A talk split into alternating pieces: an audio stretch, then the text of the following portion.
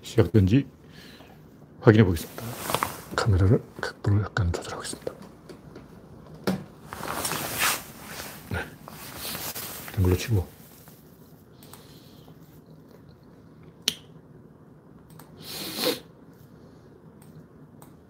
그레이스 박님이 일반을 꺼내주십니다. 그레이스 박님,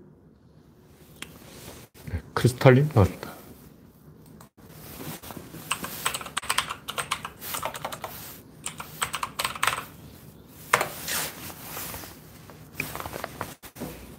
화면에 이상이 있으면 말씀해 주시기 바랍니다. 네, 밀로라도 파비치님, 이태원 호구사리님 반갑습니다.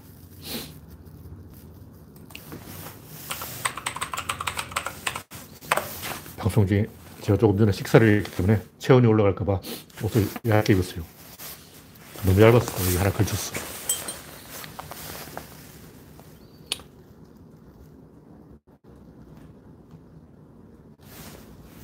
네, 오늘 봄은 날씨가 특이한 날씨가 되는데,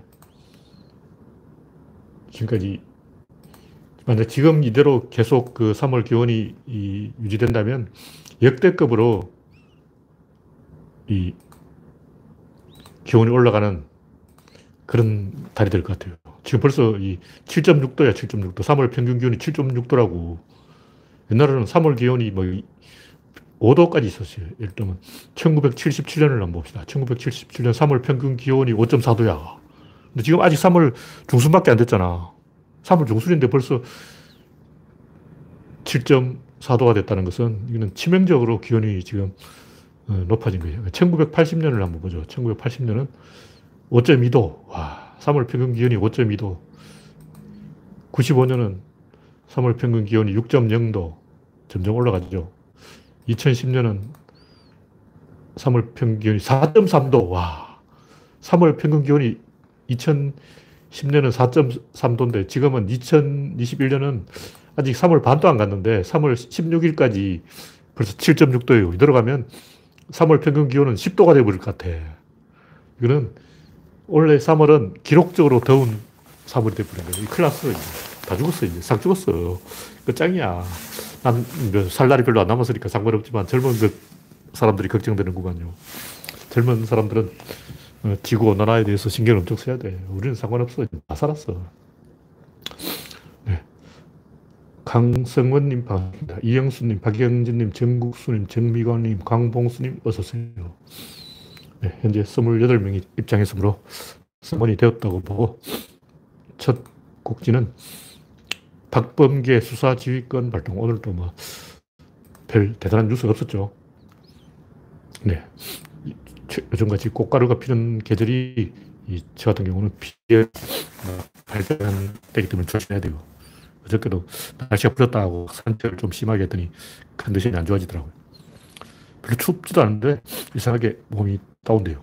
그러니까 뭐 어떤 결과가 나올지 모르지만 잘 된 거예요. 이게 한명숙을 유죄냐 무죄냐 이게 중요한 게 아니에요. 네, 우창님 말합니다. 유죄든 무죄든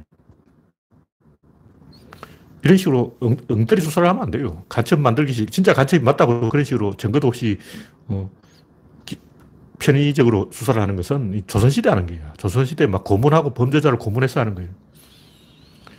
여기서 우리가 생각하는 왜 이 고문을 하면 안 되는가? 왜 불법적인 방법으로 수사를 하면 안 되는가? 이 공직자의 부패로 가는 거예요. 공직자의 부패. 이 행정 편의주의로 가보면 끝까지 폭주해버려요, 공무원들이. 그래서 우리가 생각하면 중국식으로 소매치기로 손목 잘라버리고, 성범죄자는 꼬추를 잘라버리고, 이렇게 하면 범죄가 없어질 것 같지만, 그 경우에 공산당이 조직이, 관료들이 부패합니다. 그걸 알기 때문에 이 수사를 편하게 쉽게 하도록 봐주지 않는 거예요. 우리는 그 경찰을 괴롭혀야 그 사람들이 열심히 하고, 재벌을 괴롭혀야 재벌들이 열심히 하고, 공무원들을 괴롭혀야 공무원들이 열심히 한다고. 공무원들 막 부동산 투기하고 해먹도록 놔두면 개판쳐요. 100% 개판칩니다. 네, 구한호님, 아임슈타인님 반갑습니다. 그래서 결론이 뭐냐?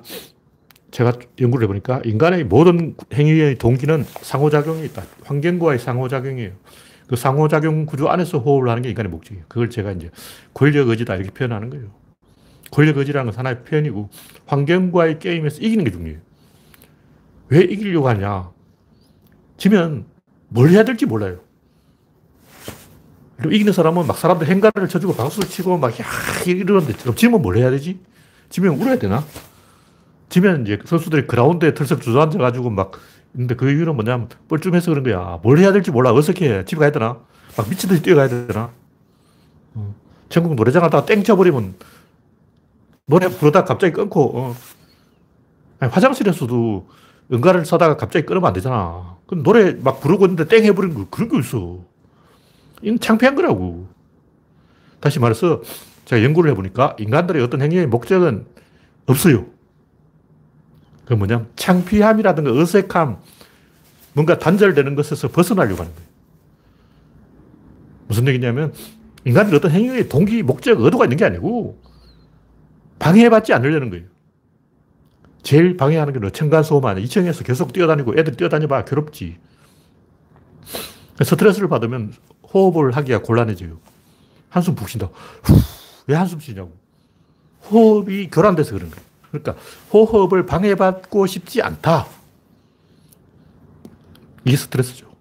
그래서 인간들이 뭔가를 하는 어떤 동기, 목적, 의도 이거 다 지어내기고 단지 방해받고 싶지 않다. 그럼 제일 방해하는 게 뭐냐? 창피한 거죠. 창피한 거는 두고두고 방해. 꿈속에 또 생각나. 어릴 때 한번 막 개망실 나가면 두고두고 그 나의 자유로운 생활을 방해하고 있다고. 트라우마. 그래서 창피함, 어색함 이런 것에서 벗어나는 게 인간의 목적인 거예요. 그럼 어떻게 해야 되냐. 랠리가 계속 이어져야 돼. 랠리가 계속 이어지게 하려면 어떻게 해야 돼. 내가 주도권을 잡아야 돼. 박근혜 대통령에 대해서 청와대 딱 앉았으면 막 비서들이 전화하고 막 보좌관들이 계속 일거리를 만들어준다고. 뭐 해야 되지? 이거 필요 없어. 왜냐하면 비서들 줄을 쫙 서서 각하 이번에 뭘 해야 됩니다. 각하 2시에는 어떤 일정이 잡혔습니다. 각하 3시에는 마사지를 받아야 됩니다. 막 계속 일정이 나오는 거야. 근데 이제 국회에 떨어지면 전화가 와. 뭘 해야 될지 몰라. 그래서 인간이 전쟁터에서도 용감하게 잘 싸우는데 집단이 대오가 붕괴돼서 일제히 무너지는 이유가 뭐냐. 뭘 해야 될지 몰라서 그런 거예요. 뭘 해야 될지 모르면 특히 이제 같은 편끼리 손발이 안 맞아서 계속 어긋나기 시작하면 패닉에 빠져서 붕괴가 되는 거예요. 붕괴. 그래서 인간도 심리적으로 붕괴되는 게 문제라고. 그래서 민주주의는 지속적인 상호작용을 통해서 이 랠리가 이어지게 하는 그게 민주주의다. 그러면 그 독재 정권은 어떻게 하냐? 독재 정권은 간첩을 만들어내. 그래서 국민들을 긴장시켜요. 그래서 뭔가 하는 것처럼 보이는 거예요. 상호작용 하는 거. 간첩이다. 간첩. 야간 통행 금지. 지나간 사람, 수상한 사람 있으면 신고해.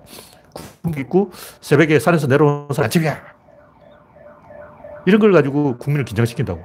그렇게 하면 어떻게 되냐면 기득권들은 전혀 긴장을 안 해요. 나사가 풀어진다고. 재벌들은 전혀 긴장을 안 하고 공무원들도 전혀 긴장을 안 하고 망하는 거예요.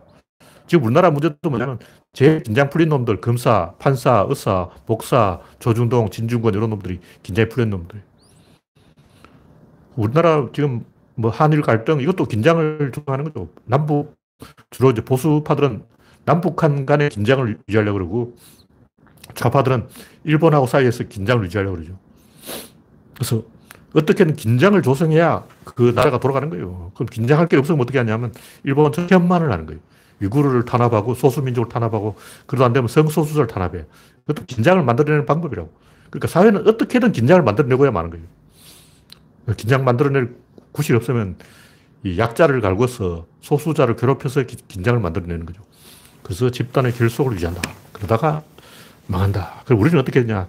우리는 타이트하게 붙어줘야 되는 거예요. 다시 말해서 이 박범계 수사지휘권 발동도 긴장을 유지하는 방법이라는 측면에서 긍정적이다. 그러니까 실제로 뭐 한명숙이 뇌물을 받았든 안 받았든 이게 중요한 게 아니에요. 계속 기득권을 우리가 쪼아서 기득권을 긴장시켜야 돼요. 기득권은 풀어주면 헬렐레 하는 놈들이기 때문에 어떻게든 계속 쪼아야 돼요. 그것이 사회를 유지시키는 방법이다. 네. 김아톰님 반갑습니다. 현재 49명 시청 중. 다음 곡지는 안철수 뒤에 김미경이 있다. 이게 수수께끼가 다 풀렸어요. 저는 안철수, 저희가 왜 저러나 싶었어. 이해가 안 돼, 이해가. 이 양반이 띨한 건 아는데, 띨하면서도 또 포기를 안 해. 나 같으면 창피해서 절대 정치 안 하고, 시골에 가서 자연인 행동을 하겠어. 근데 안철수는 개망신을 당하고 또 한 망신이 부족해. 두 망신이 필요해. 세 망신을 다 하자고. 이렇게 보너스 망신을 요구하고 있는 거야. 아니, 그 정도 망신 당했으면 됐지. 더 이상 국민 앞에 쪽팔 일이 어디냐. 나 같으면 자살했어. 근데 알고 보니까 뒤에 든든한 후원자가 있더라고. 김종인 위의 상황, 아니, 오세훈 위의 상황, 김종인, 안철수 위의 상황도 아니고 상황제, 김미경. 와, 안철수가 집에만 갔다 오면 정책이 바뀐다. 이제 수수께끼가 다 풀렸다고. 야, 이 안철수가 좀 두껍잖아요. 저도 좀 두꺼운데, 저보다 훨씬 더 두꺼워. 근데 저 같으면 쪽팔려서 자살해요. 전 국민 앞에서 아바타 개소리하고, 아유, 창피해서 어떻게 살아. 근데 안철수는 저렇게 후한무치하게 얼굴에 철판 깔고 또 정치한다고 기어 나와가지고, 어휴, 다 이해했어, 이제. 김미경 때문에, 김미경이 엄마처럼 이 철수야, 철수하고 보듬어주면 안철수는 막 어떤 망신을 당해도 다 풀려. 아까 얘기했듯이 인간이 어떤 행동을 하는 동기는 다음 행동을 모르기 때문에 그런 거예요. 어떻게 해야 될지 모르는 거예요. 랠리가 계속 연결돼야 되는데 끊어지는 거예요. 탁구를 치는데 딱 치면 저쪽에서 보내줘야 되는데 안 보내주고 집에 가버리고 그럼 어떻게 하라고, 나 혼자 어떻게 하라고. 근데 안철수가 기세 좋게 대통령 출마! 하겠으면 저쪽에서 어떤 호흡 탁 일어나고 막 상호작용이 활발해야 되는데 아바타 해가지고 막 개망신 나가고 막 집에 가야 되고 마라톤 하고 있고 막 영국에 갔다 있고 막 흐름이 끊어진 거예요. 랠리가 끊어졌어. 그럼 어떻게 되냐고. 근데 안철수는 그걸 극복하는 비결이 있는 거야. 그게 집에 있었어. 부인이 격려 한마디 해주면 다 풀려. 그래서 다시 막 힘이 나서 여보 나 잘할 수 있어. 여보 나 이번에는 서울시장 할 거야. 이러고 막 기세등등해서 다시 기운이 살아나는 거예요. 이제 다 이해했어. 그런 비밀이 있을 줄이야. 다음 곡지는 세계 6위 한국. 이 세계 10강 한국이라는 게 밝혀졌죠. 어저께 했던 이야기고, 이 OECD 기준 명목 GDP 순위 1위 미국, 2위 중국, 3위 일본, 4위 독일, 영국, 프랑스, 인도, 이탈리아, 한국인데 중국은 솔직히 인구발로 먹었으니 빼고, 인도 인구발로 먹었으니 빼고, 이탈리아는 실질적으로 우리나라에 뒤쳐졌어요. 왜냐하면 인구를 감안해야 되거든. 인구 따지면 미국, 일본, 미국 다음에 독일이에요. 독일, 영국, 일본 4위에요. 5위 프랑스, 한국. 그러니까 미국, 독일, 영국, 일본, 프랑스, 한국 순으로 지금 GDP 순위가 나오고 있는 거예요. 한국 6위인데 영토도 감안해야죠. 미국 땅이 넓고 석유도 많이 나잖아. 그런 걸 영토까지 생각하면 우리나라 1위야. 그러니까 영토를 감안하는 것은 별 의미가 없고 하여간 이 우리나라가 세계 6강이다 하는 게 밝혀졌고, 이 제조업만 가지고 따지면 5강이에요. 영국과 프랑스는 제조업이 없어. 그러니까 제조업만 가지고 따지면 미국, 일본, 독일, 그 다음에 한국이에요. 중국은 이 쪽수가 많기 때문에 이거 빼야 돼. 그래서 한국이 제조업 4강이다. 막 그런 얘기를 할 수 있습니다. 이 정도면 우리가 자부심을 좀 가져야 돼요. 왜냐하면 이런 얘기를 왜 하냐. 우리나라 사람의 모든 문제는 콤플렉스 때문에, 식민지 콤플렉스, 전쟁 콤플렉스이기 때문에 사람들이 기가 죽고 있어. 그러다 보니까 뭔가 갈팡질팡 하는 거예요. 미국, 일본에 숙여야 돼. 미국, 일본이 장가버리고 우리나라는 망해. 그런 사람도 있고, 또 반일을 반미한다고 막 핏 떠올리는 사람도 있고, 솔직하게 까놓고 얘기했어요. 반일, 반미 이거 하면 안 돼요. 저도 아베가 하도 삽질을 하니까, 일본을 한 방 때려주자. 이런 얘기를 가끔 하지만, 원칙적으로 반일은 끝내야 돼. 반미도 어리석은 짓이야. 그 6.25 트라우마죠. 식민지 트라우마, 6.25 트라우마에서 벗어나야 돼. 트라우마에서 벗어나면 반일, 반미를 하더라도 노골적으로 그렇게 이 악에 바친 듯이 트라우마 환자처럼 하면 안 되고 좀 점잖게 하자고. 반일, 반미를 해도 트라우마 입었다는 표시를 내면 안 돼요. 근데 솔직히 지금 한국인들이 반일, 반미는 나 트라우마야, 나 트라우마야, 나 당했어, 에고, 막 이루고 있다고. 이건 자기 파괴행위예요. 이건 동물의 운에 갇힌 동물의 정형행동이라고. 외부에 대해서 두려움을 하면 자기 내부에서 정보를 생산한다고. 그게 애고되고 하는 거예요. 뒹구는 거. 자기가 외부에 말을 못 거니까 상대방이 먼저 나한테 질문하도록 유도하는 게 어린애들이 땅바닥에 뒹구는 거예요. 땅바닥에 뒹굴면 어른들이 지나가다가 너 무슨 일이 있냐 하고 물어본다고. 그게 퇴행적인 행동. 자기가 먼저 능동적으로 상대방한테 말을 걸어야 되는데 상대방이 말을 걸 때까지 뒹구는 거야. 그런 식으로 계속 퇴행 행동을 하면 끝간데없이 침몰합니다. 네, 다음 곡지는 범죄는 반문명 행위다. 중국에서 이 맨홀 뚜껑을 80개나 훔쳐가서 애들이 빠진다는 거예요. 그래서 발밑을 조심하라. 우리나라도 옛날에 맨홀 뚜껑 훔쳐간 사람이 있었는데 그거 왜 훔쳐가냐고. 어휴.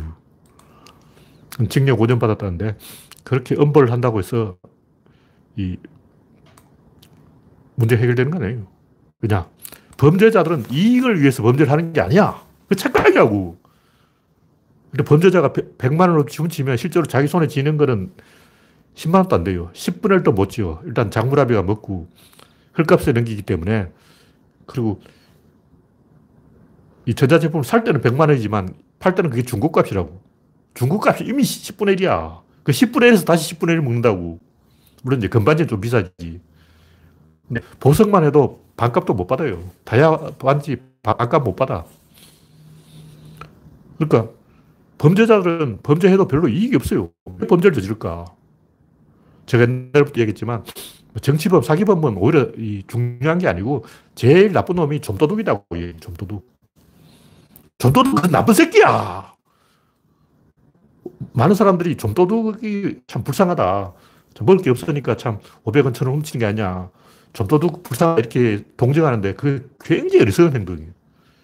그건 제가 좀도둑이 이 달동네 땅값을 떨어뜨린다고 하는 얘기가 아니라 여성들을 불안하게 한다고 해서 하는 얘기가 아니라 좀도둑의 심리. 좀도둑의 심리가 뭐냐면 이 좀도둑은 지붕 위를 날아다녀요. 담 위를 날아다녀. 다람쥐야, 다람쥐. 이 구역은 내 구역이야 하는 과시인 거예요. 옛날 관악산 다람쥐 있었잖아요. 관악산에서 성범죄를 50건이나 저지르는데 꼬치가 조그만 해서 다람쥐라는 사람이 있었는데 그 사람들이 왜 그런 짓을 할까? 그 무슨 성욕 때문에 아니에요. 원시인의 야만 번호, 이 구의 관악산은 내 손 안에 있어이다. 이거라고. 그러니까 좀도둑이 범죄를 하는 진짜 이유는 이 달동네는 내 손 안에 있다. 요게 뭐예요? 이게 반사회 행동이라는 거죠. 그런 새끼는 죽여야 돼. 좀도둑이 진짜 나쁜 놈이야. 관악산 발발이죠, 발발이. 관악산 발발이, 달동네 좀도둑, 이런 사람들은 진짜 그 사기범, 정치범보다 100배 더 흉악한 인간 쓰레기예요. 그런 사람부터 조져야 돼요.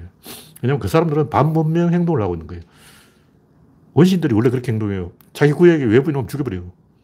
그러니까 좀도둑이 범죄를 저지르는 이유는 제가 저번에 이야기했지만 어떤 섬에 관광객이 도착하면 거기 사는 강아지가 관광지로 관광객을 안내를 하는 거예요. 우리가 생각하기에는 야, 쟤가 진짜 길 안내견이구나.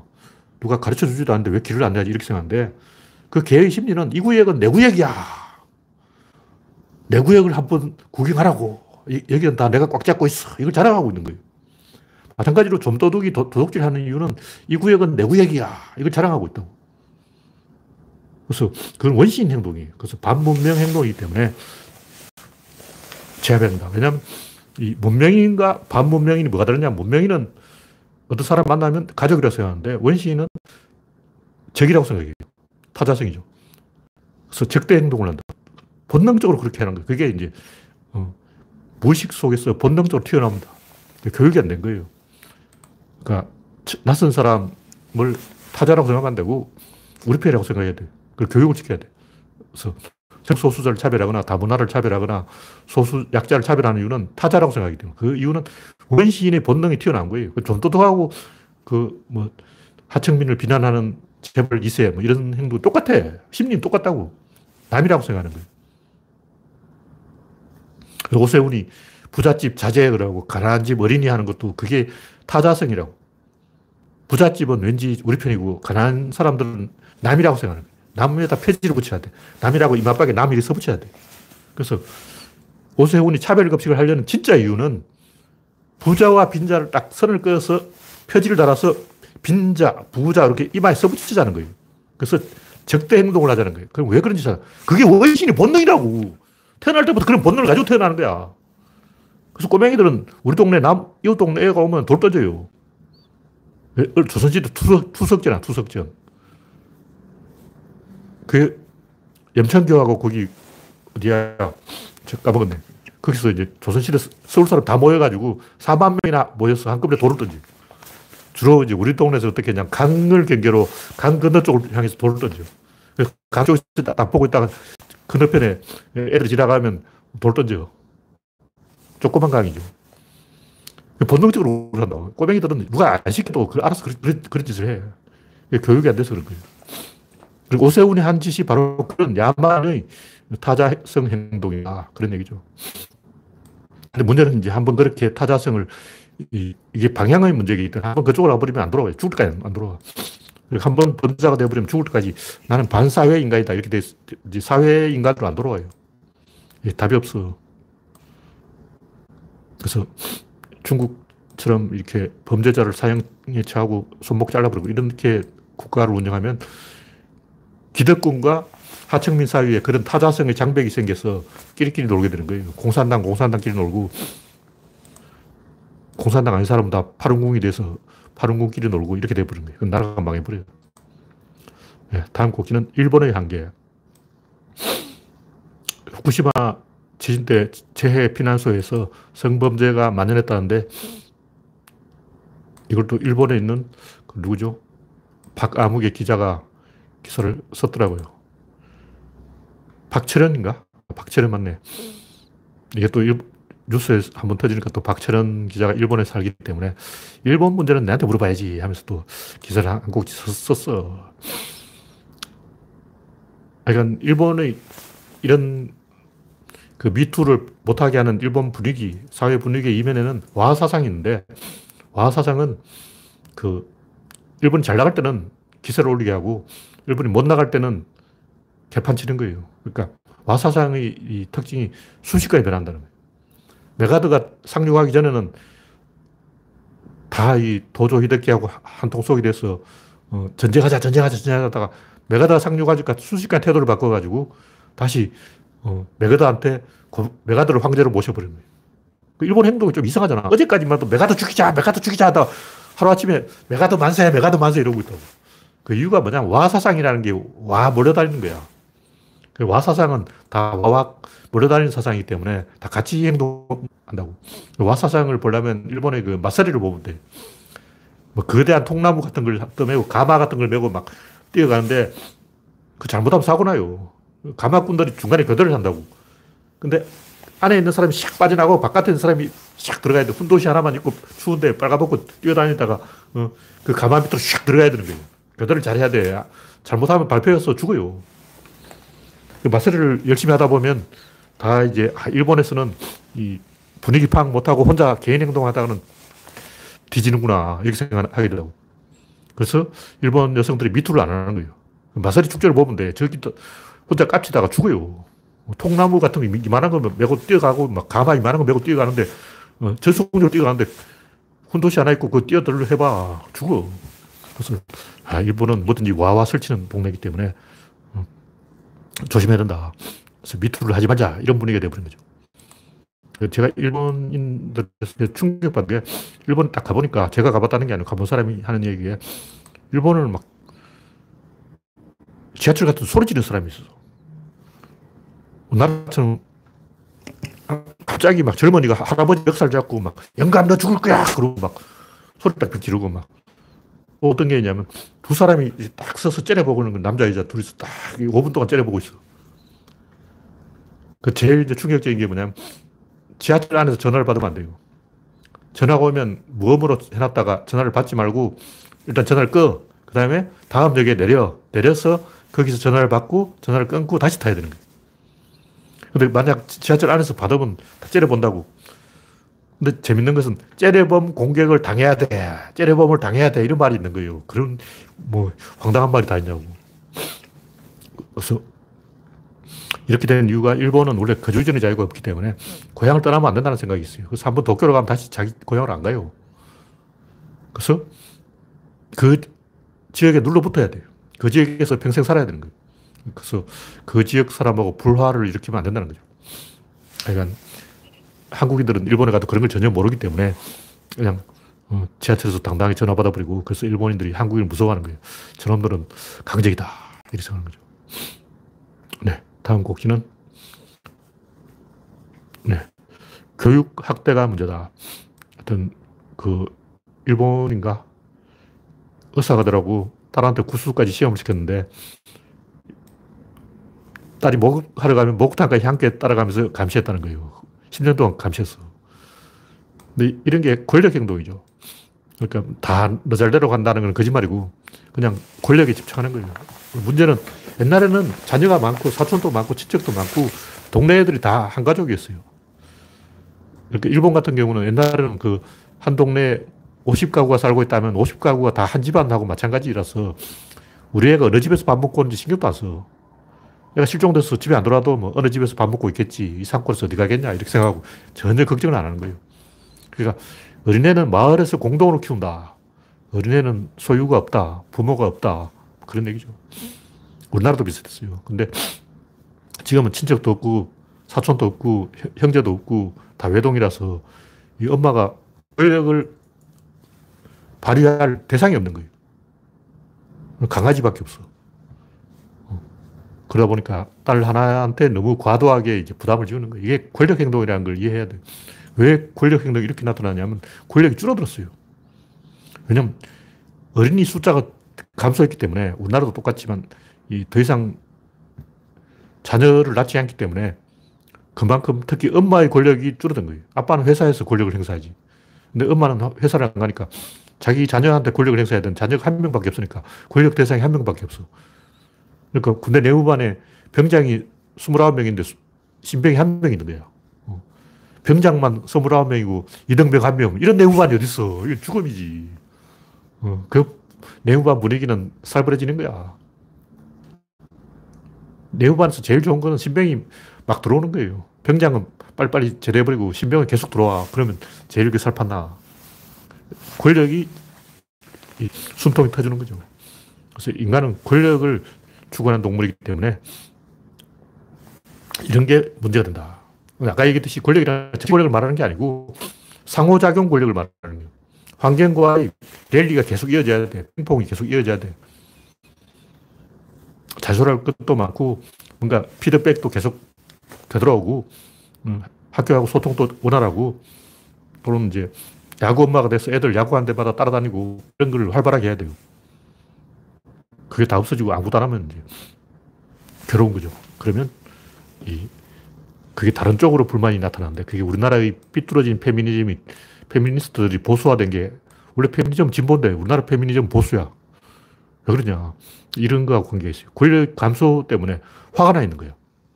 그러니까 성차별 이런 거는 항의해서 풀면 돼. 근데 이 화는 해결이 안 돼. 이게 원초적 관계이기 때문에 답이 없어. 화가 나 있는데 화를 풀 대상이 없는 거예요. 그래서 우리나라 페미니즘은 화난 페미니즘이다. 차별이 있으면 데모를 하고 시위를 하고 차별을 해소해달라 그래서 차별을 해소하면 되는데, 지금 보니까 우리나라 페미니즘은 그 이 투쟁 대상이 소멸했어요. 뭘 어떻게 해야 될지 몰라. 할 게 없어. 그래서 분노에 사로잡혀 있는 거야.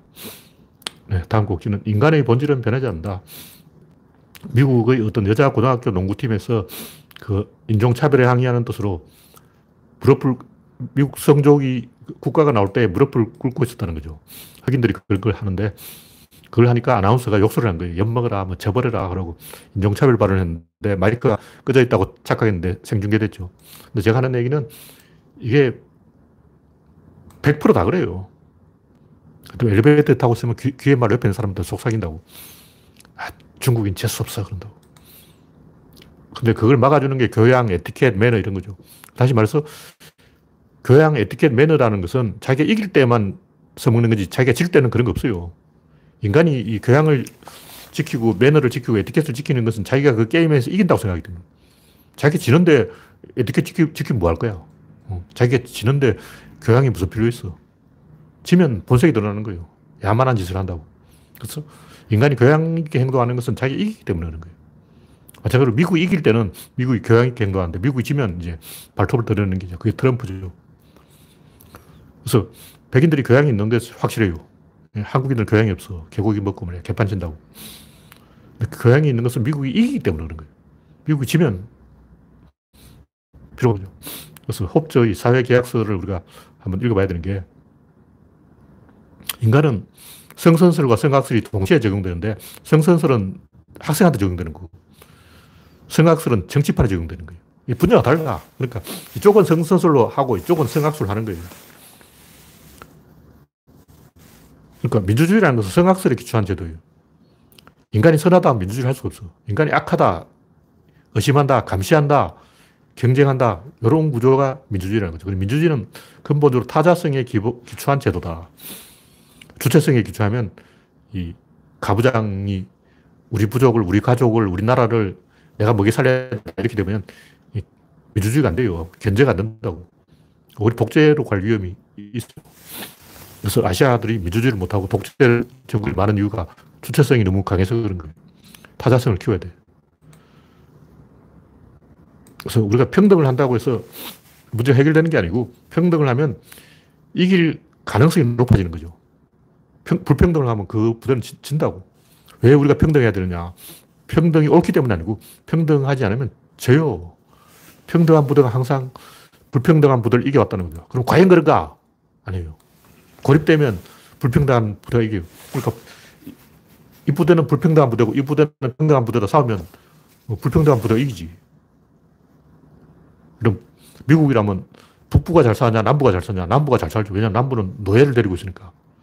그러니까 엄밀하게 말하면 북부가 잘 살아요. 왜냐하면 북부는 이게 GDP를 내려면 노예 소득까지 계산해야지. 근데 남부는 노예는 이제 국민이 아니기 때문에 빼버리고 백인만 가지고 통계를 내면 남부가 북부도 잘 사는 거죠. 그래서 이쪽은 반칙을 하고 이쪽은 평등을 하면 반칙하는 나라의 GDP가 더 높다는 거죠. 사우디, 그리고 쿠웨이트, 아랍에미레이트 이런 나라들은 국민의 반이 외국인이야. 외국인 통계에서 빼버리는 거예요. 다시 말해서 뭐 아부다비 같은데 그 국가 통계를 보면 거기에 교묘하게 통계 조작이 되어 있는 거예요. 그러니까 필리핀에서 온 하인들의 GDP를 뺐어. 통계에서 빼버린 거예요. 그래서 사우디 GDP는 이거 내가 봤을 때 헛수가 있어. 사우디에서 일하는 외국인 노동자도 사우디 국민으로 포함시켜서 통계를 내야 이게 진짜 통계인 거예요. 그러니까 지금 사우디, 쿠웨이트, 아랍에미레이트 통계는 가짜 통계다. 이게 반칙 통계예요. 우리나라도 이제 외국인 노동자가 많기 때문에 외국인 노동자가 많으면 통계가 왜곡됩니다. 이런 식으로 반칙을 하면 이득을 보기 고립된 지역에서는 반칙을 하는 나라 이겨요. 왜 반칙을 하냐? 반칙을 하면 이기는 거지. 근데 개방된 나라에서는 반칙을 하면 집니다. 중국이 이 반칙을 계속해서 재미를 봤는데 남은 나라 기술 다 훔치고 짝퉁 다 만들고 우리나라도 사실 반칙 많이 했죠. 일본도 모방으로 떴고 한국도 짝퉁으로 떴는데 지금 중국이 그러고 있죠. 근데 이제 공정한 경쟁을 하려면 중국도 더 이상 짝퉁을 만들면 안 된다. 그러면 민주주의를 해야 된다. 뭐 이런 얘기죠.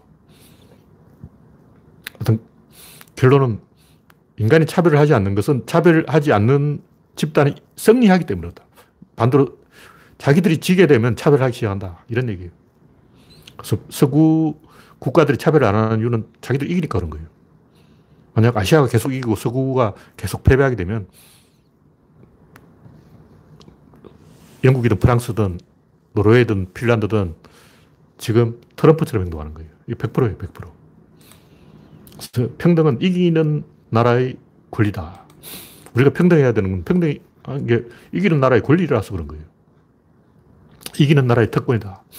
네, 다음 곡지는 남자의 이유, 여자의 목적. 이건 지난주에 조금 했던 이야기인데 조금 더 거기서 보완해서 이야기하면 성선설, 성악설 이런 건 상대어는 이제 과학자들이 쓰는 또 되는 말이 아니에요.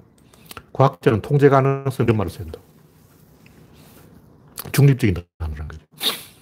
선이나 악이라는 것은 관념적인 것이고 무엇이 선이다 무엇이 악이다 이렇게 엄밀하게 이야기할 수 없어요. 선이 뭐냐면 통제되는 게 선이에요. 악이 뭐냐면 통제 안 되는 게 악이야. 그래서 중립적인 단어를 써야 된다. 일방향성을 드러내는 단어를 써야지. 양방향으로 가면 안 돼요. 그래서 결론이 뭐냐? 인간을 움직이는 것은 어떠한 목적이나 생각이 아니고 엄밀하게 말하면 호르몬이죠. 진화에서도 그런데 진화라는 것은 뭐 자연선택 개소리고 뭐냐? 진화의 핵심이 유전자죠. 유전자의 전략인 거예요. 유전자의 전략이 있어. 뭐 전략이 있으나 수학에서 나온 거예요. 수학이 뭐냐? 효율성인 거예요. 다시 말해서 유전자는 가장 효율적인 방향으로 가게 돼 있어요. 비효율적인 방향으로 안 가게 돼 있다고. 그게 유전자 처음 설계할 때부터 유전자의 기본 개념이라고. 그래서 유전자는 어떤 방향으로 진화하냐면 효율적인 방향으로 진화하는 거예요. 그 결과가 자연선택이라는 형태로 나타나는 거지.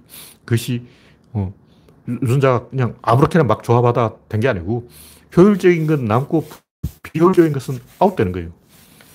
그래서 유전자는 처음부터 전략이 있다. 뭐가 있냐? 수학이 있다. 뭐가 있냐? 효율이 있다. 방향성이 있다. 그런 얘기죠. 그래야만 의사결정하기 때문에. 그렇게 하면 의사결정이 실패하고 비효율적인 구조가 깨진다고. 근데 남자의 행동이든 여자의 행동이든 모든 행동의 핵심은 긴장의 조절입니다. 그래서 스트레스를 안 받으려고 하는 거예요. 근데 여기서 문제가 뭐냐면 긴장을 업시키는 게 있고 다운시키는 게 있는데 업시키는 것은 히로뽕이죠. 마약. 다운시키는 건 헤로인이에요. 아편. 그럼 대마초는 뭐냐? 대마초는 업시키면서 다운시켜요.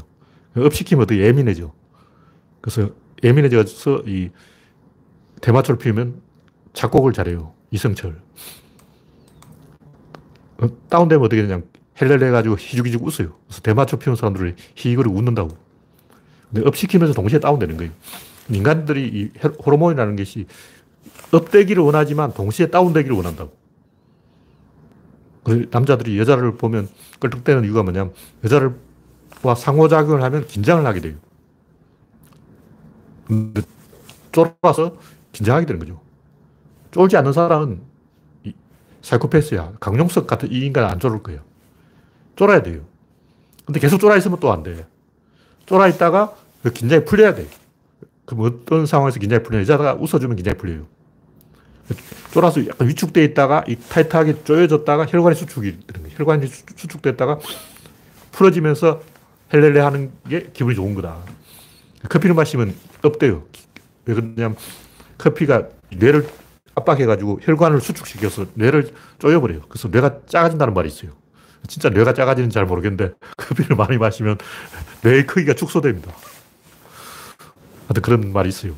그래서 정확히는 모르겠는데 조이거나 풀거나 업시키거나 다운시키거나 이걸 통해서 인간이 해피해지기도 하고 불행해지기도 한다. 그래서 어떻게 되냐면 이 기압이 고기압이면 쪼이잖아요. 고기압이면 사람들이 막 기분이 좋아, 명량해. 저기압이면 이게 풀어져가지고 기분이 우울해지. 그래서 왜 고기압이면 기분이 좋고 저기압이면 우울해질까? 고기압이면 이렇게 눌러주니까 아 기분이 좋아. 마사지 해주면 기분 좋잖아. 마사지 해주면 고양이가 막 눌러주면 기분 좋다고. 눌러주면 기분 좋아. 그래서 뽀뽀를 하잖아. 서로 입술을 막 눌러주잖아. 사람 눌러주면 기분이 좋고. 이게 기압이 빠져가지고 저기압이 되면 우울해져요. 커피를 마시는 이유는 커피가 눌러주기 때문에 혈관을 눌러줘. 정확한 메커니즘 제가 몰라요. 대충 그래요. 대충 그게 맞아요. 그래서 업되느냐 다운되느냐 이거 이 인간의 그 행동을 거의 결정합니다. 네, 다음 곡지는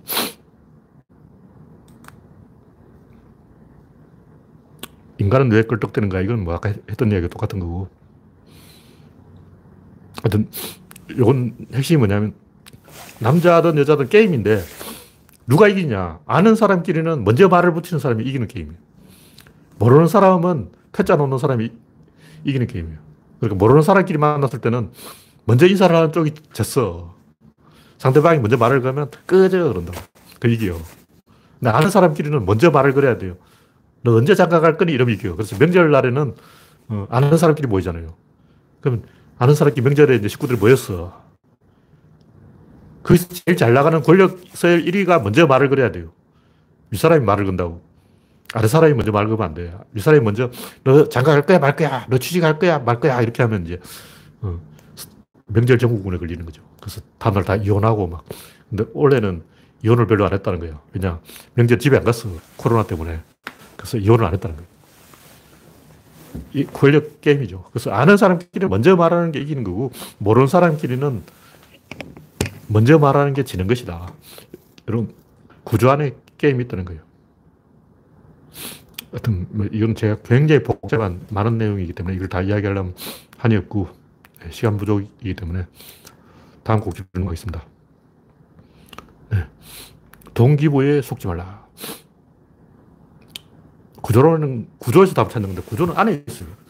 어떤 둘 사이에 내부에 구조가 있다. 그럼 바깥에 원인이 있을 때는 뭐냐? 바깥에서 안을 찾아야 돼요. 예를 들면 사람 안에 이 배가 아프다. 배 속에 탈이 난 거예요.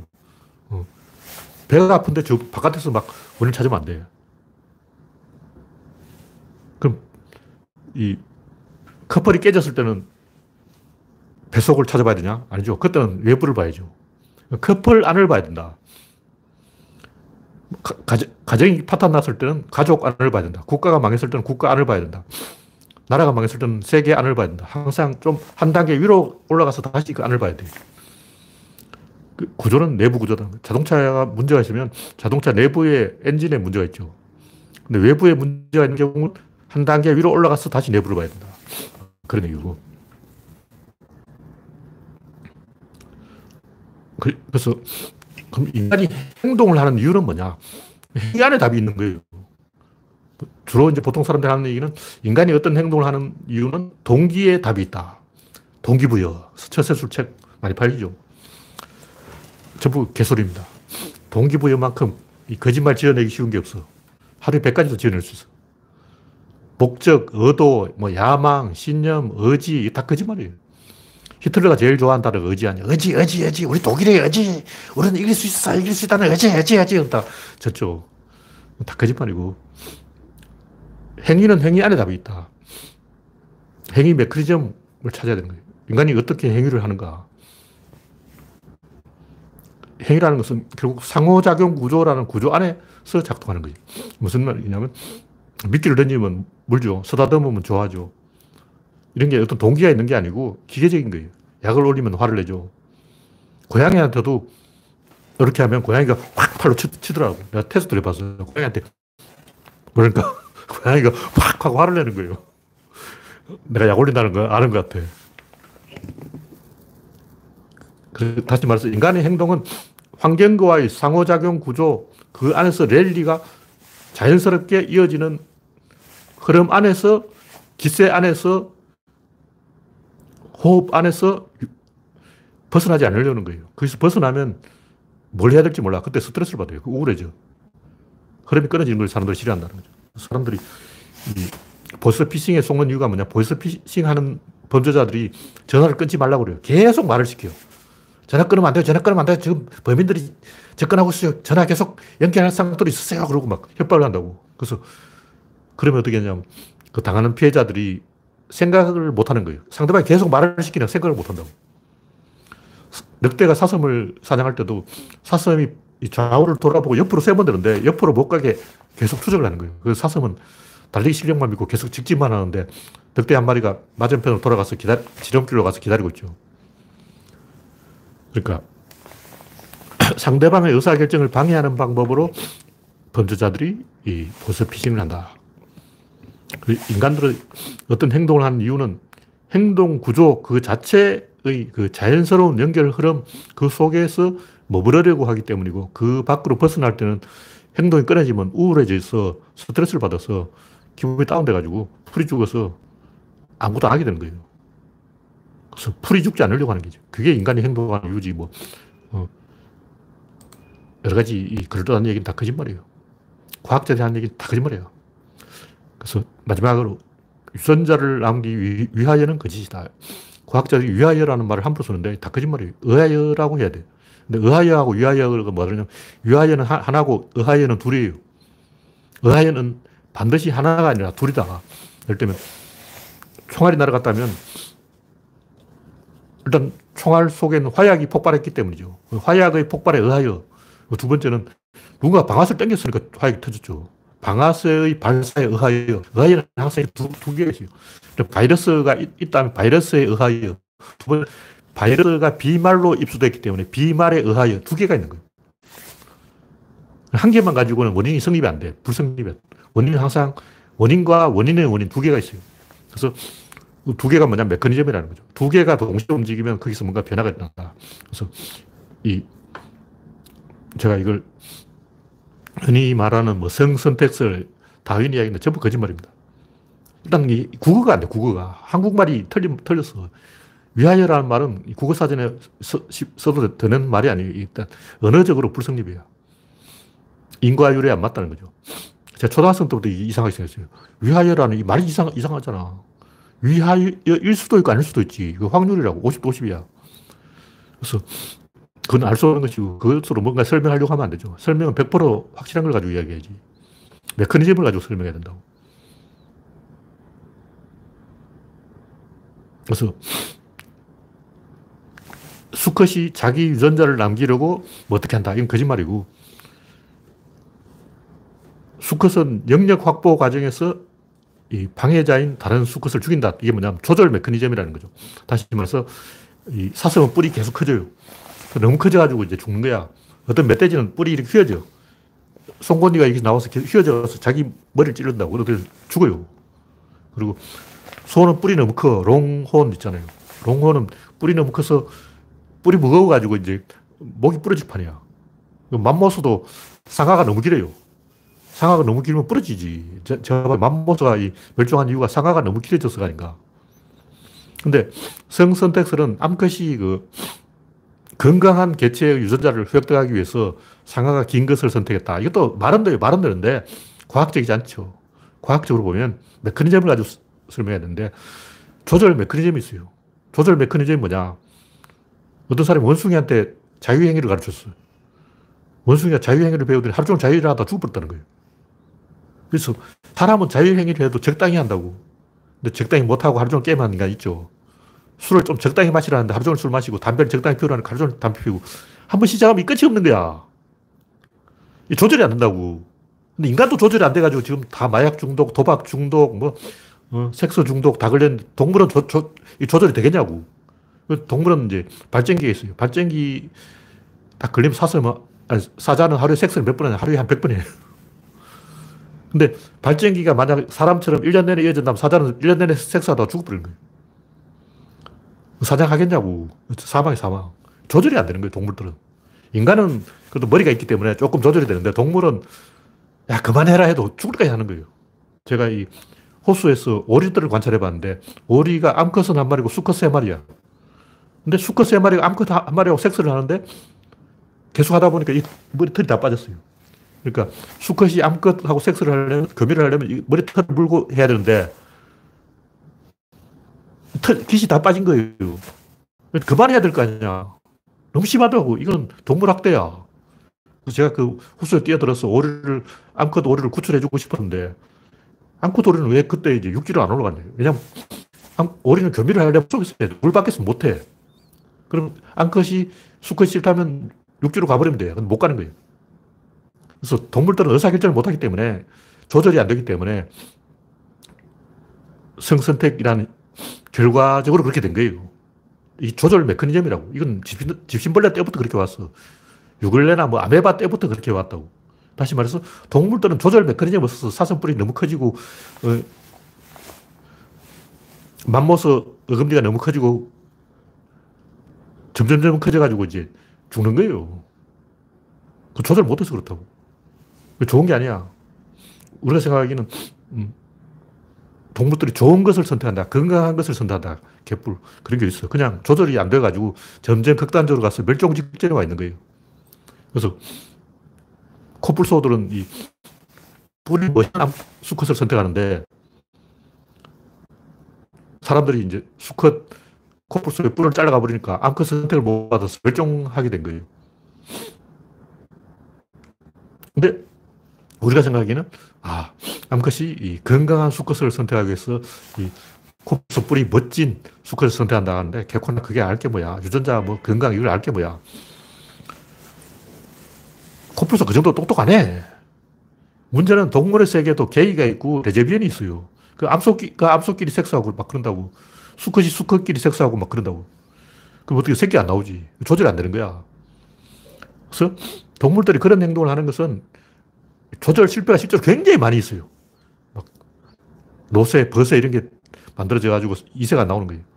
실제 동물들은 굉장히 많은 조절 실패로 게이지, 레즈비언지 돼가지고 이세를 못 낳고 번식을 못하고 짝짓기 실패 이게 굉장히 많아요. 특히 그 팬더곰은 1년에 딱 하루밖에 발전기 없어요. 발전기 1년에 딱 하루밖에 없는데 하루 안에 못하면 이제 영원히 못하는 거예요. 끝이야.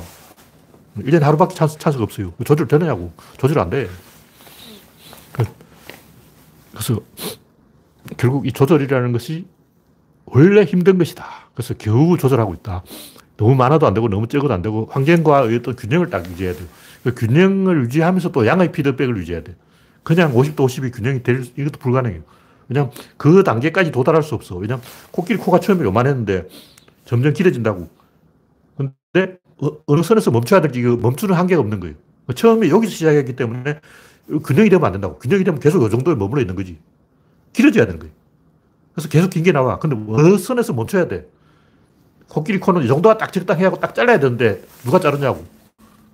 암컷이 잘라야 돼요. 암컷이, 야, 수컷, 너 막 코 너무 키우지 마. 하고, 너 코가 너무 긴 코, 저거 못 쓰겠어. 하고 잘라야 되는데, 코끼리 암컷이 그걸 아냐고.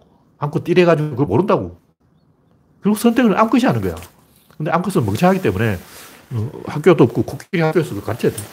코끼리 성교육을 이렇게 시켜야 된다. 코끼리가 무슨 성교육을 하겠냐고. 모르지. 좀 나이 많은 할머니 코끼리들 가르쳐야 돼. 그래서 결국은, 성선택 이건 다 거짓말이고 유전자를 남기기 위해서 한다 이것도 거짓말이고 그냥 레토릭이 딸려서 은술이 딸려서 과학자가 잘못된 표현을 쓰는 거예요. 그럼 진실은 뭐냐? 진실은 환경과의 상호작용 메커니즘 안에서 조절 장치, 이 조절 장치가 이 양의 피드백을 이루어야 되는데 양의 피드백에 한이 없어요. 제한이 없다고. 그래서 점점점 커지다 결국 어떻게 되냐면 멸종하게 됩니다. 그래서 모든 종은 결국 멸종 향에 치닫고 있는 거예요. 음의 피드백이 되면 퇴행해서 죽고 딱 균형이 되면 발전이 없어요. 그걸 또 죽어요. 양의 피드백이 돼야 살아남아요. 양의 피드백이 되면 제한이 없어. 그걸 또 죽어. 결국 모든 경우 최종 단계의 동물의 운명은 멸종인 거예요. 그래서 모든 종은 처음 생길 때부터 멸종이 예약되어 있어요. 그럼 바퀴벌레는 왜 멸종이 안 되냐? 그 환경과의 균형 때문이죠. 그래서 어떻게 하다 균형이 맞아버린 거예요. 근데 진화 메커니즘 안에서는 이 답이 없어. 정확하게 해결책이 없어요. 그래서 예를 들면 인간은 Y 염색체가 점점 망실되어가지고 지금 몇 개 안 남았다 그러는데 2천만 년 후에는 이제 인간들이 Y 염색체가 점점 없어져가지고 인간 또 멸종한다 뭐 이런 소리 있어요. 그래서 냉동시켜놔야 돼요. 지금 아프리카 흑인 건강한 유전자 몇 개 채취해가지고 10만 년 동안 냉동해놔야 돼요. 1만 년 후에는 인간들이 Y 염색체 다 잃어버리고 유전자 다 망해가지고 이제 인간 멸종이야. 원래 이 조절 장치는 조절이 안 되게 돼 있어요. 구조적으로 한 모순이 있다. 네. 오늘은 여기까지 하겠습니다. 현재 89명씩 경종. 네. 참석해주신 89명 여러분 수고하셨습니다. 감사합니다.